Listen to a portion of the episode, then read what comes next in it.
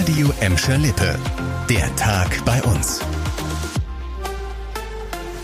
Mit Leon Pollock. Hallo zusammen. Kramer raus, Kramer raus, haben viele Fans gestern Abend nach diesem grottenschlechten Pokalspiel der Schalker gegen Hoffenheim skandiert. 1 zu 5 stand es am Ende und die Fans, die sollten Recht behalten. Frank Kramer ist heute Vormittag gefeuert worden. Für Schalkes Sportdirektor Ruven Schröder war jetzt der richtige Zeitpunkt gekommen, um personell nochmal was zu verändern. Denn die nächsten fünf Ligaspiele werden super wichtig für den Verein, denn danach steht eine längere WM-Pause an und die will wahrscheinlich keiner von uns auf einem Abstiegsplatz verbringen. Wer jetzt Frank Kramers Nachfolger wird, steht noch nicht fest. Kramer selbst hat sich heute mit diesen Worten per Statement verabschiedet. Ich bin sehr dankbar, dass ich Teil dieses großartigen Vereins sein durfte und ich wünsche Schalke 04 und seinen ganz besonderen Fans alles Gute für die Zukunft und vor allem den Klassenerhalt am Ende der Saison. Bei dem tollen Wetter in diesen Tagen ist es wirklich schwer vorstellbar, aber erinnern wir uns mal ein paar Wochen zurück. Die meisten von uns, die haben wahrscheinlich schon vor Wochen die Heizung aufgedreht. Und das zeigt sich jetzt. Die Ele Verteilnetz GmbH, der Netzbetreiber für Gladbeck, Bottrop und Gelsenkirchen, hat heute so eine erste Bilanz gezogen und auch in die Zukunft geblickt. Stichwort Gasmangellage. Die Hauptaussage, wir müssen mehr Gas sparen. Aktuell liegen wir 14 Prozent über dem Durchschnittsverbrauch des Vorjahreszeitraums.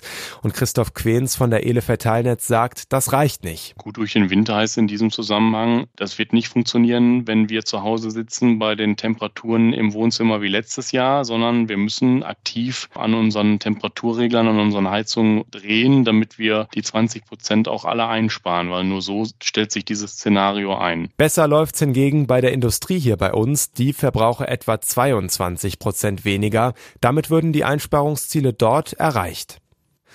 Der Bund der Steuerzahler und sein Schwarzbuch ist heute veröffentlicht worden. Für Verwaltungen, Bürgermeister und Vorstandsvorsitzende in allen Büros immer ein unangenehmer Moment, denn in diesem Schwarzbuch stehen Jahr für Jahr die größten Steuerverschwendungen drin. Und dieses Jahr mit dabei ist auch Gelsenkirchen beim geplanten Umbau des Wertstoffhofs an der Adenauer Allee in Erle. Da seien Steuergelder verschwendet worden, so der Verein.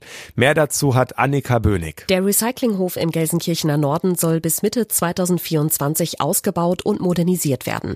Ursprünglich waren dafür mal 5,2 Millionen Euro eingeplant. In der aktuellen Kalkulation stehen 17,5 Millionen. Und das nicht nur wegen der explodierten Bau- und Materialkosten. Bei der Detailplanung stellte sich laut Steuerzahlerbund heraus, dass einige notwendige Sanierungen vergessen wurden. Unter anderem eine neue Heizungsanlage oder die Änderung der Aus- und Einfahrtsregelungen. Außerdem wurden weitere Posten hinzugefügt, die über die Ursprungsplanung hinausgehen. All das macht zusammen über 6 Millionen Euro Mehrkosten.